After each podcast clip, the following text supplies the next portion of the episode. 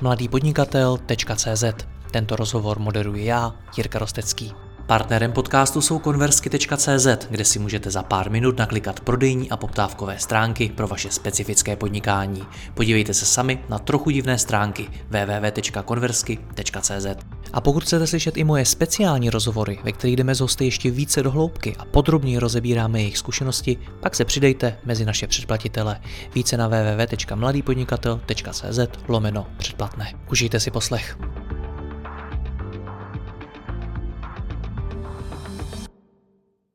Říká se, že první tři roky každé firmy jsou nejtěžší. Co je na tom pravda a jak se na to budování firmy zaměřit, co nepodcenit a co by každý podnikatel měl na začátku vědět, o tom si budu povídat s Vítkem Endlerem. A to nejenom v tomto rozhovoru, ale v celém seriálu, který pro vás připravujeme a který budeme postupně vydávat. Na začátek řeknu, kdo je Vít Endler.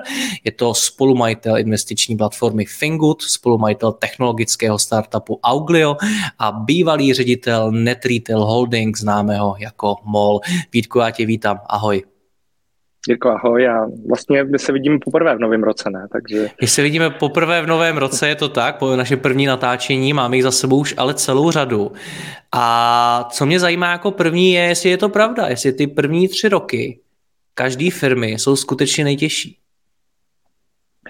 Uh, já myslím, uh, pokud nejsou nejtěžší, já si myslím, že jsou velmi, velmi těžký, a pokud by někdo řekl, že nejsou nejtěžší, tak jsou nejklíčovější, protože ta firma je strašně křehká a nejvíc náchylná na to, aby umřela.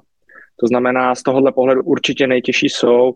Opravdu je firma v těch třech letech strašně, strašně křehká a proto si myslím, že jako velmi dobrý nápad pro tvý posluchače, když si o tomhle tom budeme povídat, protože já si myslím, že hodně lidí by chtělo začít podnikat ať už jsou to lidi, kteří eh, mají třeba zkušenosti z korporátního eh, fungování, nebo třeba lidi, kteří eh, nemají ani tuto zkušenost, ale vlastně nevědí, jak začít a nevědí moc, co je čeká. Takže já bych chtěl, aby pokud se nám podaří vytvořit ten seriál, já věřím, že jo, tak aby jsme se bavili nejen o těch jako hezkých věcech, těch úspěších, který jsou potom na konci, ale i o těch jako méně hezkých. Jo. To je to, co se opravdu jako musí odpracovat a to, co většinou není vidět, protože ta firma ty první tři roky vlastně není ani moc viditelná a v podstatě se pak eh, v takových těch lesklých časopisech prezentují až ty úspěchy, kdy firma třeba získá nějaký další jako signifikantní financování nebo se jí povede překonat nějaký milník. Takže hmm. tenhle ten seriál by měl být o tom, jak se postavit, jak projít ty, řekněme, první tři roky. Ono, u některé firmy to můžou být dva, u některé firmy to můžou být čtyři roky, jo, ale je to prostě to období, než ta firma zesílí a dostane se alespoň, řekněme, do teenagerského věku, kdy je schopná potom přežít. A o jakých firmách se budeme bavit? Protože ty máš zkušenosti primárně z toho technologického sektoru. Jo, No, možná řeknu, o jakých firmách se nebudeme bavit eh, a pak se dostanu tím k, tom, k tomu, o jakých firmách se bavit budeme. Nebudeme se bavit o tom, a pokud nás někdo poslouchá a řekne, chci tady vybudovat firmu, která tady bude za 100 let a, a budu si ji předávat z generace na generaci svým synům, vnukům a, a pravnukům, tak o tom se bavit tady nebudeme. Tu zkušenost eh, já nemám a nemůžu ji předat. Budeme se bavit o startupech, řekněme, jestliže firma má dvě cesty, jedna je budování na mlíko, to znamená přesně toto, ta firma generuje dostatečně tučný zisk a padají z ní dividendy, v úzovkách dividendy, pokud eh, řečeno jako formu akciové společnosti tak my se budeme bavit o, ten, o těch druhých firmách, firmách na maso, firmách, která vlastně jejím jako úspěchem nebo cílem je tu firmu potom prodat a v podstatě speněžit to, to úsilí, který jsme do toho vložili. Hmm. A budeme si v každém tom díle tohoto seriálu povídat o nějakém konkrétním tématu více do hloubky, třeba o lidech, třeba o penězích, třeba o konkurenci a tak dál. Ale v tom úvodním díle se pojďme bavit primárně obecně. Ty jsi řekl, že spousta věcí není vidět. Jaké věci to jsou v těch prvních třech letech? No určitě uh, není vidět to. Já mám, ještě když se vrátím o krok zpátky, Jo, tak já mám zkušenost eh, ze třech firm, eh, který jsme budovali nebo jsou v nějaké fázi budování. Eh, ta první firma, což vlastně si tady zmiňoval, byl, řekněme, polský MOL, nebo MOL.cz a jeho polská varianta. kdy pro mě to byla strašná jako výhoda, kterou ne každý začínající podnikatel bude mít. A to bylo to, že jsem měl možnost vlastně tu firmu budovat a měl jsem velkou volnost, ale zároveň jsem měl velkou podporu, ať už finanční nebo mentorskou z té centrály a od vlastně zakladatelů, founderů MOL.cz. Takže to pro mě byla velká škola, velká výhoda. A pak vlastně jsou to dvě firmy. Jedna je Fingood, kde eh, v podstatě po třech letech eh, já část kompetencí předávám vlastně novému eh, řediteli. A pak třetí společnost je společnost technologická čistě jenom MOL.cz e-commerce, Fingood, fintech, fintechová společnost a, a poslední třetí technologická společnost, která pracuje s rozšířenou realitou, společnost Auglio, kde jsem ve pozici, řekněme, jako hands-on investora. Jo, a hodně tam vlastně pomáhám jednomu ze zakladatelů CEO a, a uh, jsem s ním jako ve velmi těsném kontaktu a ne, nemám tam ale přímo jako výkonnou, výkonnou roli. No a zpátky k tomu, co není vidět, jako jo, tak jenom pro ilustraci první dva roky Polsku, při budování polského molu, tak jsem měl pět volných víkendů. Jo. A víkendů myslím jako nedělí, jako volných dní. Takže to je to, co třeba není vidět. Jo. A tam je potřeba si fakt uvědomit, že jsme tady zmiňovali tu křehkost na začátku, tak pokud to chcete budovat, tak tam fakt musíte být pořád a musíte tomu věnovat ten čas. A mnohdy, mnohdy na začátku a v počátcích té firmy je ten čas to je jediný, co máte k dispozici co ten podnikatel má k dispozici a co může vlastně vložit, protože třeba nemá peníze, nemá prostředky, jo, nemá zkušenosti, ale ten čas má. Takže tady to je to, co není vidět. Jo. Ten čas, který vy tam strávíte. A tady se nebavíme o tom, jestli to je 10 hodin nebo 12 hodin. Tady se fakt bavíme o tom, že na tu firmu uh, prostě myslíš pořád. Jo, usínáš s tou firmou, probouzíš se s tou firmou, o víkendu se s tou firmou a opravdu víš o všem, co se v té firmě děje ale ten čas jako je, je opravdu strašně důležitý, který ty do toho musíš vložit jako tvůj, tvůj investici. Což asi není nic pro lidi, kteří už mají rodinu, závazky a podobně, nebo se pletu? A neříkám, že není, ale je to komplikovanější. Jo. Proto samozřejmě, a, a my jsme tady zmínili na začátku, že se bude bavit o technologických firmách nebo o technologických startupech, jedním schodným rysem těchto těch firm je to, že extrémně rychle rostou. Jo, ten, ten růst je vlastně jedním jako z motorů těch firm a uh, čím rychleji ta firma roste, tím vlastně větší ta investice časová do toho jako musí, musí být. A pokud dneska někdo má tu rodinu, tak prostě by tu rodinu, já neříkám, že to není možný, jo, jenom tu rodinu musí připravit na to, že prostě nebude s ní moc doma. A tak to opravdu je a e, v podstatě ve všech třech společnostech, ve kterých jsem působil nebo působím, tak to vždycky tak bylo a, a ten čas tam prostě člověk věnovat musí. Hmm. A pro jaký lidi? Chce být úspěšný. Pro jaký lidi to tedy je? Protože když se podívám na ty technologické startupy, tak je já dovolím říct, ve většině případů založili mladí lidé, kteří každý z nich vylezl z nějaké školy, to znamená, mají prostě různý vzdělání, různý, různý praxe a tak dále. Těch praktických zkušeností ale většinou asi moc nemývají, protože jsou, jsou ještě poměrně mladí, tak je proto potřeba pro úspěšný rozjetí firmy nějaký znalostní základ nebo nějaké zkušenosti? Z mýho pohledu, pokud ho máš, máš celkem jako výhodu. Jo, protože jedna věc je ten čas, eh, ten tam prostě investovat musíš, ale pokud uh, máš nějaké alespoň základy marketingu, to znamená, víš, co je trh, víš, kdo je zákazník, víš, jak na něj cílit, víš, jak nastavit cenu. Uh, pokud máš alespoň nějaké zkušenosti s obchodem, protože vlastně obchodní vyjednávání bude tvůj denodenní chleba jo? a je jedno, jestli to je dodavatel, odběratel nebo zaměstnanec. A pokud máš nějaké alespoň základní zkušenosti s finančním plánováním nebo řekněme lehce s účetnictvím, tak to určitě jsou tvoje výhody. Stoprocentně. Představme si toho podnikatele jako švýcarský nožík. On musí umět všechno a relativně dobře. Jo? Ale pokud já budu chtít uh, porcovat rybu, no tak si na to švýcarák nevezmu a vezmu si na to speciální nůž. Jo. A to je přesně jako ono, jo, že ten podnikatel, ten, ten za, zakladatel, founder, je přesně ten švýcarský nůž. On by měl opravdu ve všech oblastech mít nějakou znalost, ale nemusí mít tu znalost, znalost super hlubokou. to pak v budoucnu já si jako najmu ten speciální nůž, když to řeknu takhle blbě, experta, se kterým já budu schopen vést relevantní diskuzi, ale zároveň budu vědět, že on je v tom oboru mnohem lepší než já. A to, o tom se určitě budeme bavit eh, v té části lidi a, a jak budovat ty týmy, ale tohle to si myslím, že je jako důležitý. Ale mít základní zkušenosti a nebo mít nikoho, kdo je má, to znamená mentora, to je jako velká výhoda oproti hmm. tomu, kdo, kdo to nemá. S tím nožem to byl moc hezký příměr. Na druhou stranu Vítku, kdo dneska nosí sebou švýcarský nůž, těch lidí asi až tolik nebude, byť takový budou. Třeba se já, třeba já. U tebe, u tebe mě to nepřekvapuje, ale musím se přiznat, jsem dlouho neviděl švýcarský duš naživo. Ale když to vezmu k těm startupům, když se podívám na ty na příběhy úspěšných světových startupů, tak tam většinou je nezakládali švýcarský nože. Přijde mi, že to byli lidi, kteří byli právě velmi dobří v nějaké konkrétní oblasti, třeba v těch technologiích ve vývoji a podobně, nebo v designu a tak dál. A kolem sebe měli třeba i na úrovni spoluzakladatelů lidi, kteří zase byli těmi velkými noži na něco jiného. Není to je to lepší konstelace? Uh, já jsem to nevyloučil, jo. Já jsem jenom říkal, že ty potřebuješ mít určitou znalost. Jo, pokud nebudeš vůbec nic vědět o marketingu, vůbec nic, tak je to špatně. Jo, to znamená, já neříkám buď marketingový expert, ale měl by si mít znalost, aby si alespoň dokázal tu firmu roztlačit.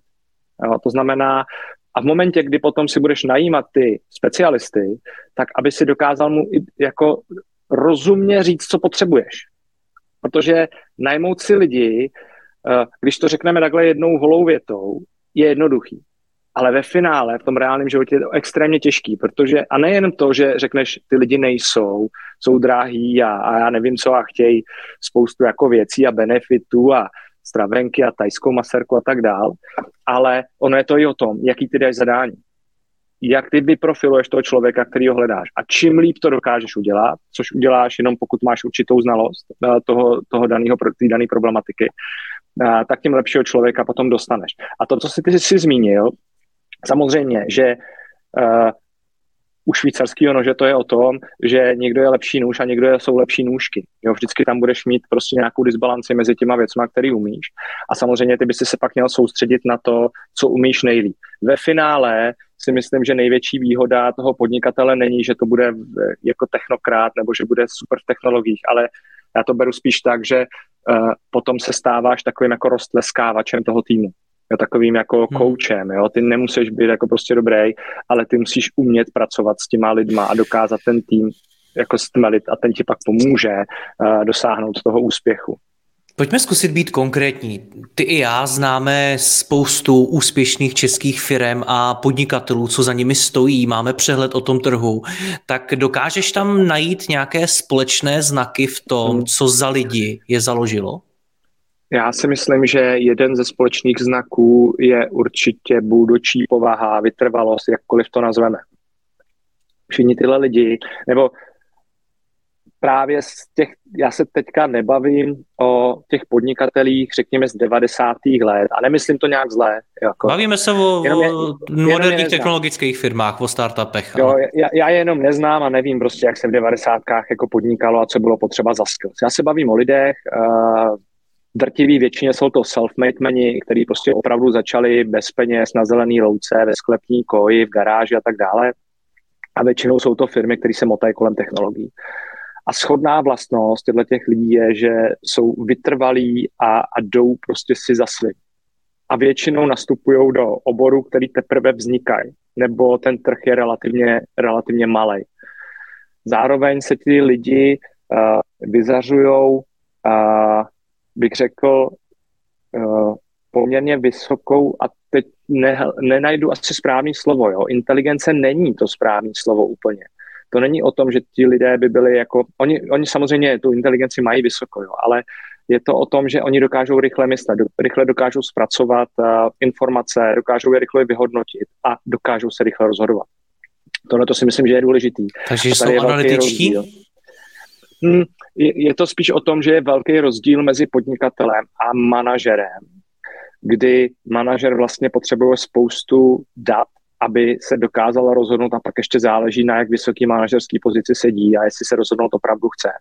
U podnikatele to je tak, že on se musí rozhodnout a proto v podstatě každý rozhodnutí je lepší než žádný rozhodnutí. Jo. To si myslím, že by měla Takže být jako mají, když to řeknu blbě, do, dobrou, možná lepší než většina lidí intuici? O, intuice a odvaha. Protože když chceš dělat rozhodnutí, musíš mít určitou míru odvahy. A musíš eh, přijmout i to, že to rozhodnutí bude špatný a být připravený na to, to přiznat a změnit to. Takže intuice, my tu intuici máme každý. Jo? A jeden z mých mentorů se tou intuicí řídil velmi a on vždycky říkal, hele, každý máme jako šanci 50 na 50, že to uděláš dobře nebo blbě. Ale přeci jen ty máš nějak jako víc zkušeností, než třeba tady ten homelessák na, na hlaváku, takže máš třeba 70% šanci, že se rozhodneš správně. A tohle to mi říkal eh, xkrát, několikrát, a ono je to o tom, že tu intuici bychom si měli trošku hejčkat a vlastně brousit. Jo. A ono pak jako poznáš, zejména třeba právě v lidech, dokážeš rozpoznat, nebo si tam měl signály, kde ten člověk je dobrý nebo není dobrý, kdy ti padne do týmu nebo nepadne. Takže intuice je možná vlastnost, kterou zbytečně potlačujeme pod náporem dat a měli bychom jako víc vystrkovat dopředu, zejména a jak právě. se hýčká intuice? A snažíš se uh, zpětně si analyzovat tvé rozhodnutí a říkat si, jestli jsi tam měl nějaký signály, které ti jako říkali, uh, opak toho, co si udělal, nebo jestli ti potvrdili tu správnost toho rozhodnutí. Protože, jak říkám, mně se to, mně se to opravdu, zejména při výběru lidí, vždycky potvrdilo. Já jsem věděl, že ten člověk není to, koho hledám. Přesto jsem ho přijmul, protože jsem ho zrovna třeba potřeboval, protože jsem byl pod tíhou toho, že tady musí vědět a protože nikoho lepšího jsem nesehnal.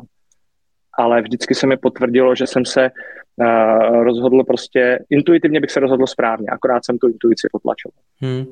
Víš ještě nějaký další výrazný společný znak těch uh, zakladatelů nejúspěšnějších českých startupů? Zajímá mě třeba, jestli to skutečně zakládali sami, jestli, jestli to jsou one man hmm. show, nebo jestli to bylo jinak. Hele, většinou ne, eh, co já vím, tak většinou tam byl někdo ještě u toho.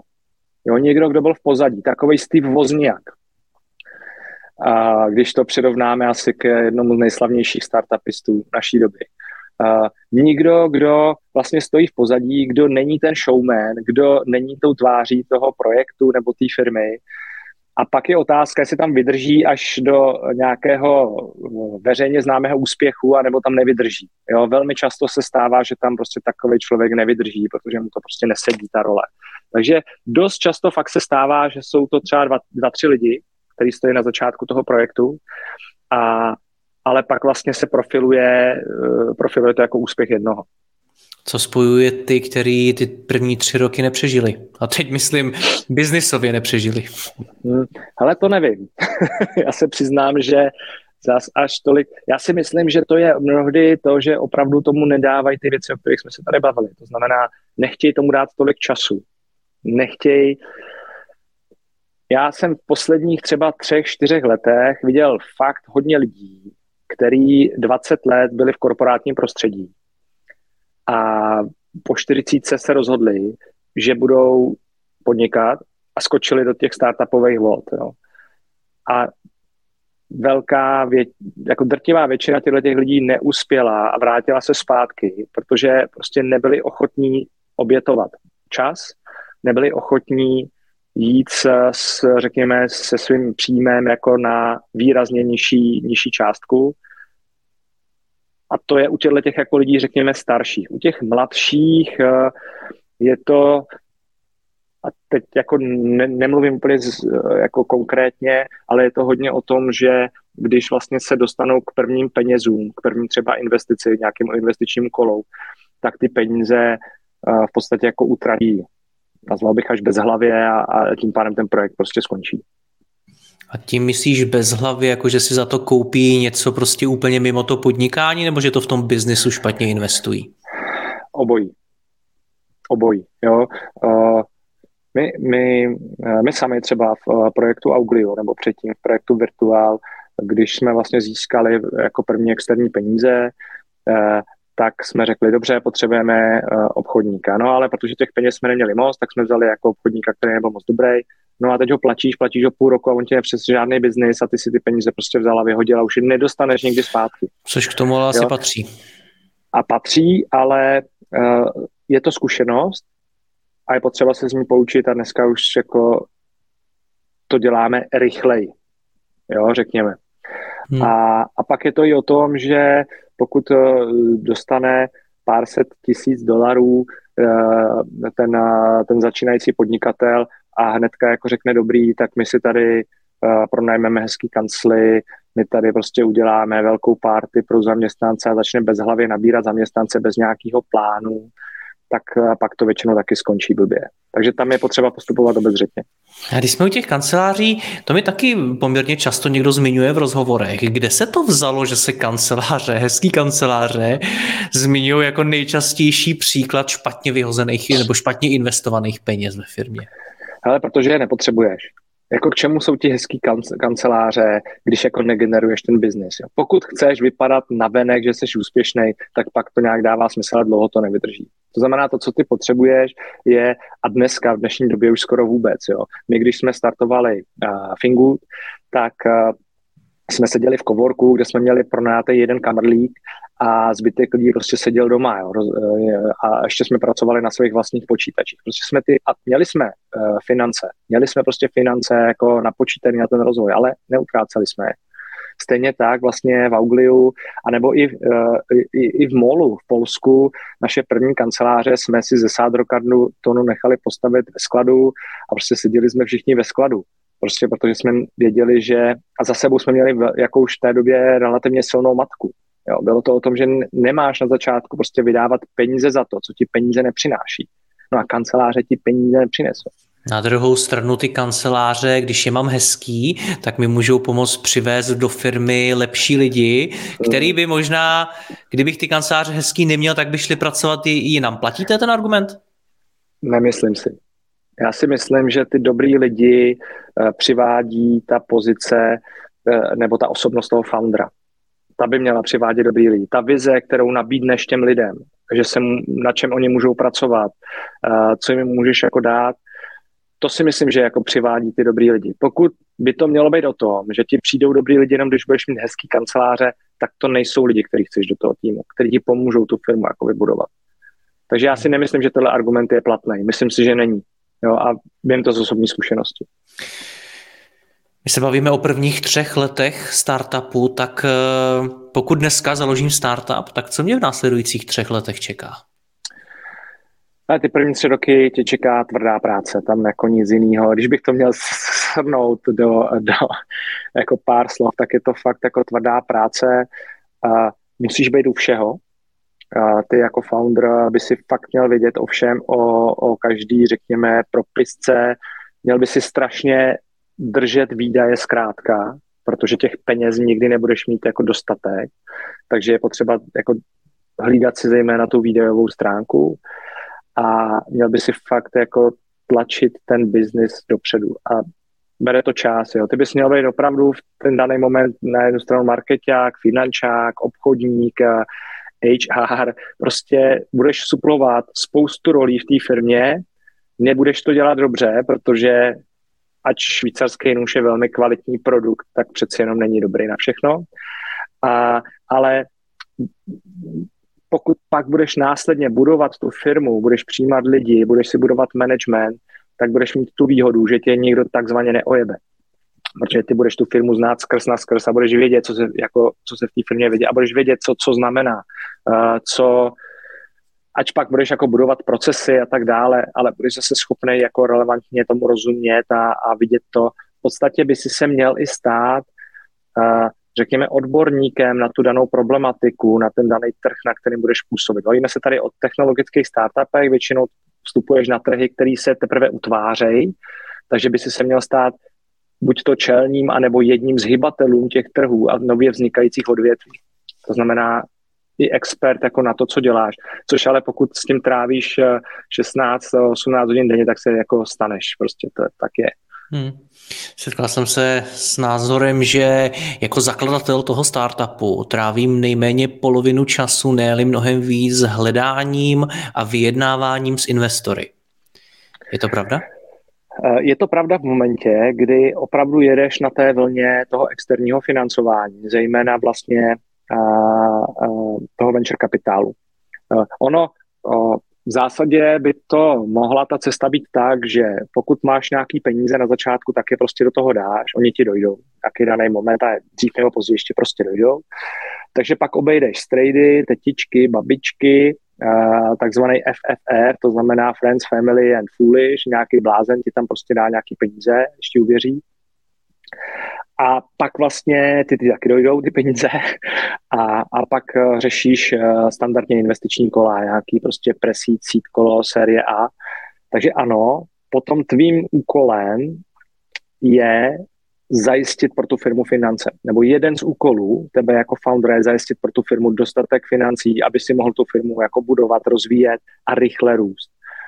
A v momentě, kdy se to, co jsme zmínili, vlastní peníze, tak musíš vědět, kolik jich máš, musíš vědět, jak je použiješ, peníze nějaké rodiny, zase to samé, musíš ty rodině něco za to nabídnout, jako, a pak, když se bavíš o externím financování, tak je to hodně o tom, aby si jako dokázal přesvědčit ty investory, že dává smysl tvůj biznis, který děláš, dává smysl ty čísla, kam se s tím chceš dostat, eh, jsi schopnej, anebo máš už relevantní tým, který to dokáže.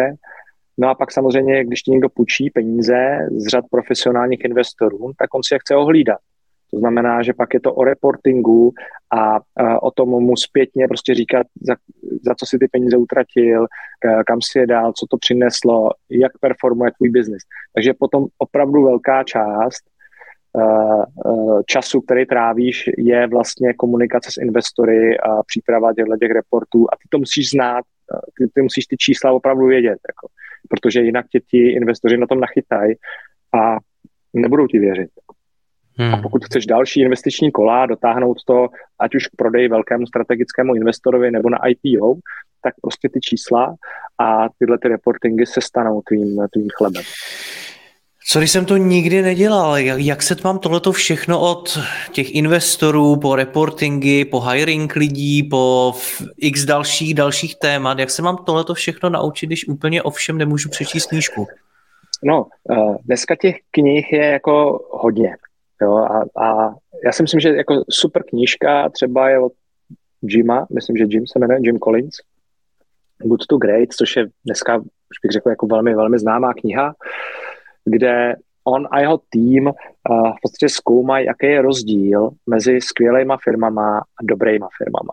No, a popisuje tam, co je jako důležitý, že tam si myslím, že najdu spoustu inspirace. Takových inspirativních knížek je hromada. I v češtině je tahle kniha? Je určitě... To byla oznamovací věta, byla. Je, je. Jo, jo. okay. Jak udělat ale... z dobré firmy skvělou, mám dojem, že se přesně jmenuje ten překlad. Jo, ale, ale jako knih je dneska hodně, jo. jenom je to teorie, to je suchá jako teorie a ty pak potřebuješ ty věci dávat do praxe a ta praxe ti jako fakt pomůže nejvíc. Jo. A to, že si jako mnohokrát nabiješ hubu, nebo takzvaně projdeš do slepých uliček, jo, což Samozřejmě pokud budeš svou třetí firmu, tak uh, už ty slepý uličky některý prostě míjíš a jedeš po té hlavní ulici, jo. Ale pokud budeš svou první firmu, tak si stejně musíš těma slepýma uličkama projít. Ale je strašně důležité jako nastartovat si ten svůj mozek, aby si o tom přemýšlel, aby si řekl, hele, dává to smysl, nedává, kolik tomu dám ještě času, jak to nechám dlouho jako fungovat, když to přinese takový nebo makový výsledek. Jako, a pak tě vlastně já tuším, že v nějakém rozhovoru jsme se jako o tom bavili, jo. Ty, řekněme, že z toho týdne prostě máš většiny dnech jako blbej, že odcházíš z té kanceláře, nebudeš spát a říkáš si, tak dneska se nepovedlo fakt vůbec nic. A pak se objeví jeden dobrý den v tom týdnu, pak se objeví dva dobrý dny v tom týdnu, pak tři a začne se to jako pomalu překlápět a tím jako poznáš, že ta firma se rozhejbává, že začínáš být, některé věci se ti jako podařily, něco funguje a to je vlastně ta satisfakce tvoje kterou ty jako podnikatel, podnikatel dostáváš. No a pak eh, samozřejmě mentoři. Já si myslím, že dneska, my jsme tady zmiňovali tu éru nebo vlnu těch technologických podnikatelů českých, jo, kteří vybudovali dneska jako velké firmy, prodali je a buď vlastně se věnují investování, nebo se věnují mentoringu, nebo se věnují další firmě. A to jsou lidi, jako který, když tě budou mentorovat, tak ti předají opravdu strašně cené zkušenosti. Tobě jako začínajícímu podnikateli. A jako tady bych určitě byl stoprocentně za to uh, je oslovit, dohodnout se s nima, ať už na tom, že jim za to zaplatí za hodinu, nebo že jim třeba dáš nějaký podíl, pozveš je jako do té firmy uh, a, a dáš jim kousek té firmy uh, a oni ti fakt pomůžou minout některé ty slepé uličky, které má si jako zákonitě, zákonitě by si procházel. Hmm. O čem ty první tři roky startupů jsou? Tam se na to, protože když si člověk přečte různé tiskové zprávy, které o těch startupech vycházejí, tak mu připadá kolikrát, že to vůbec není vlastně o těch číslech, o tom dostat se do nějakého provozního zisku a podobně, ale je to primárně o nějakým jako marketingový, o nějaký marketingový viditelnosti té firmy a je to o získání těch investorů. Hm. Jak, to, jak to podle no, tebe je? To je jak, jak se říká ve startupovém světě, jako fake it until you make it, jo. Uh, ale já osobně uh, se vlastně k budováním těch firm stavím tak, že je důležitý růst, rychlej růst, jako ideálně nejlepší na trhu, to, uh, na kterým působíš. Jo? Pokud působíš v Čechách, v Čechách, pokud je to evropský trh, evropský, pokud světový, tak pak samozřejmě uh, světový trh, ale, ale um, Zároveň se na to vždycky dívám tak, že pokud najednou nebudeš mít peníze na ten růst, tak je důležité tu firmu velmi rychle překlopit do toho, aby ona se sama uživila. To dost často startupových podnikatelů podceňuje a jedou tou cestou, kterou ty si zmiňoval, že jedou jako od investici k investici a vlastně uh, ten zisk, který ta firma jako ve finále by měla generovat, tak je jenom na, papíře, na papíře nebo respektive v excelovském souboru. Jo. Firmy, které já budu, nebo projektů, kterých se účastním, tak tam vždycky eh, mají to, že relativně krátce, řekněme do těch třech let, ta firma by měla být samofinancovatelná, ale může být i dřív, pokud by došel zdroj financování. Co to znamená? Ty musíš být potom jako podnikatel připravený zejména na to, že ty lidi, který si pracně hajroval, budeš muset taky jako možná i vyhodit protože budeš potřebovat snížit náklady, jo? nebo že ty hezký kanceláře, který máš, prostě mít nebudeš. Takže tam je potřeba být připraven i na tuto variantu a vědět, co vlastně v ten daný moment budeš dělat. Když si ti zadrhne financování, financování růstu, tak ta firma by měla generovat dostatečný dostatečný peníze, to znamená, měla by mít dostatečnou marži na těch produktech, službách, generovat dostatečný cash, aby si řekl, dobře, já to utlumím, budu muset bohužel jako z té firmy snížit ty náklady, abych nebyl tak brutální, snížit ty náklady a tím pádem ta firma je schopná přežít, dostat se do zisku a já mezi tím si můžu vyřešit to financování, anebo prostě pojede ta firma pomalej. A takhle vlastně buduju ty firmy já. Pak jsou tady lidi, kteří fakt jdou toho financování k financování a je to jenom o těch, není to o zákaznicích, ale uživatelích. Jo, uživatel neplatí, zákazník platí a to je velký rozdíl. Takže v prvních třech letech se jakožto zakladatel toho startupu mám podle tebe zaměřit primárně na co? Co je to nejklíčovější, co by si mi doporučil? Měl bych se zaměřit na to, jestli mám dobrý produkt nebo službu, protože pokud se znova vracím k tomu, že se bavíme o nových technologických eh, firmách, tak jestli mám správný takzvaný market fit, to znamená, jestli opravdu oslovím, oslovím ten trh a toho zákazníka, protože pokud nemám, tak já můžu strávit té firmě prostě 620 hodin denně a stejně mi to nepomůže. Jo? Takže tohle to si myslím, že je důležitý. Uh, alokovat si ten čas, jako být připravený na to, že opravdu v té firmě budu trávit hromadu času. Uh, a být připravený na to, že když budu hajrovat lidi, tak ty lidi, kteří se mnou začínají, tak za ty tři roky velmi pravděpodobně se mnou nebudou.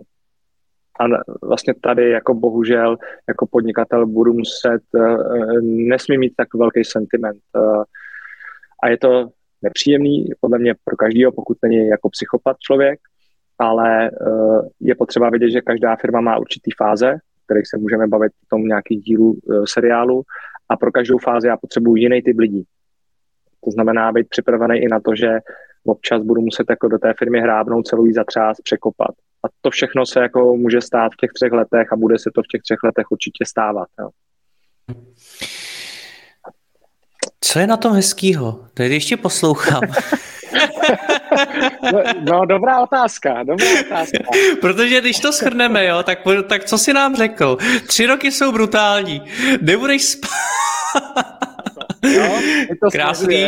Doporučuji po posluchačům audio podcastu se podívat, co nám zrovna Vítek ukazuje. Já to tady mám, protože eh, zrovna právě ve Finguru oslavujeme dneska to, že jsme profinancovali více jak miliardu korun, takže tady máme tady toho jednorožce. Ale co je na tom hezkýho? Ale eh, pro mě vlastně ty první tři roky jsou úplně nejkrásnější při tom budování firmy. Je to náročné. Jo, je to uh, psychicky náročný, málo se vyspíš, uh, seš málo doma, ale máš tam potom tu satisfakci, že si jako něco dokázal. To znamená, pro mě, a je to asi potom o dané osobnosti, jo, já jsem relativně soutěživý typ a já a jako chci mít za sebou ten výsledek a, a chci jako vyhrávat, takže pro mě ta satisfakce je fakt jako velká. A když jako z ničeho vybuduješ něco a najednou po třech letech tvoje firma dá práci 150 lidem eh, nebo 30, to je jedno, tak najednou prostě vidíš, že jako si něco vytvořil, vytvořil si nějakou hodnotu a když pak projdeš nějakým investičním kolem a někdo tvoji firmu ocení na stovky milionů, tak to je taky satisfakce. A není to o těch penězích, je to jako o tom, že jako když dostaneš medaily a diplom, jo, tu, tuhle se mě můj syn ptal, jako k čemu diplom je a říkám, no vlastně k ničemu, ale je to jako potvrzení tvý snahy a tvýho snažení se a, a to, že si to dokázal prodat, že si dokázal vlastně tak dlouho trénovat, až si dokázal jako vytvořit nějaký výkon. A to je pro mě ta satisfakce. A pro mě je to nejlepší v tom, že to je takový jako pankácký období. Jo, ty zkoušíš ty věci, eh, testuješ ty věci, vymýšlíš netradiční způsoby, jak se na ten trh dostat, protože nemáš peníze, nemůžeš si uh, dovolit uh, televizní kampaň a tak dále. A tohle všechno vlastně potom ztrácíš jo, v těch dalších letech, kdy už ta firma má velký rozpočty a na všechno máš lidi a, a, a, a firma jako jede a vlastně jenom ladíš a měníš trošku ty procesy. V těch prvních třech letech prostě začínáš s čistým stolem, když do toho naplno, cítíš tam obrovskou energii toho, když prostě s těma lidma montuješ ten nábytek a stěhuješ to sám ve svém autě a, a když není na výplaty, tak jim pošli ze svého. Prostě je tam vel, velký spojení mezi těma lidma a vlastně vytváříš nějakou komunitu. My jsme jako lidi stádní jo, a ty si vytvoříš najednou to stádo, který prostě s tebou funguje a to v tom velkém stádu už tak dobře nefunguje. Vítko, budu se těšit na naše další společné díly. Moc děkuji, ať se ti daří. Ahoj. Já taky děkuju a držíme palce začínajícím podnikatelům. Děkuji vám za poslech tohoto rozhovoru a zvu vás i mezi naše předplatitele. Tvořím pro ně speciální rozhovory se zkušenými podnikateli, manažery, freelancery a dalšími profíky ze světa biznisu. V tématech jdeme ještě hlouběji a připravujeme pro vás konkrétní praktické zkušenosti z podnikání. Snadno tak objevíte cené zkratky a informace, které vám pomohou ve vašem biznesu. Více zjistíte na www.mladýpodnikatel.cz lomeno předplatné. Děkuji vám a zase někdy naslyšenou. Jirka Rostecký.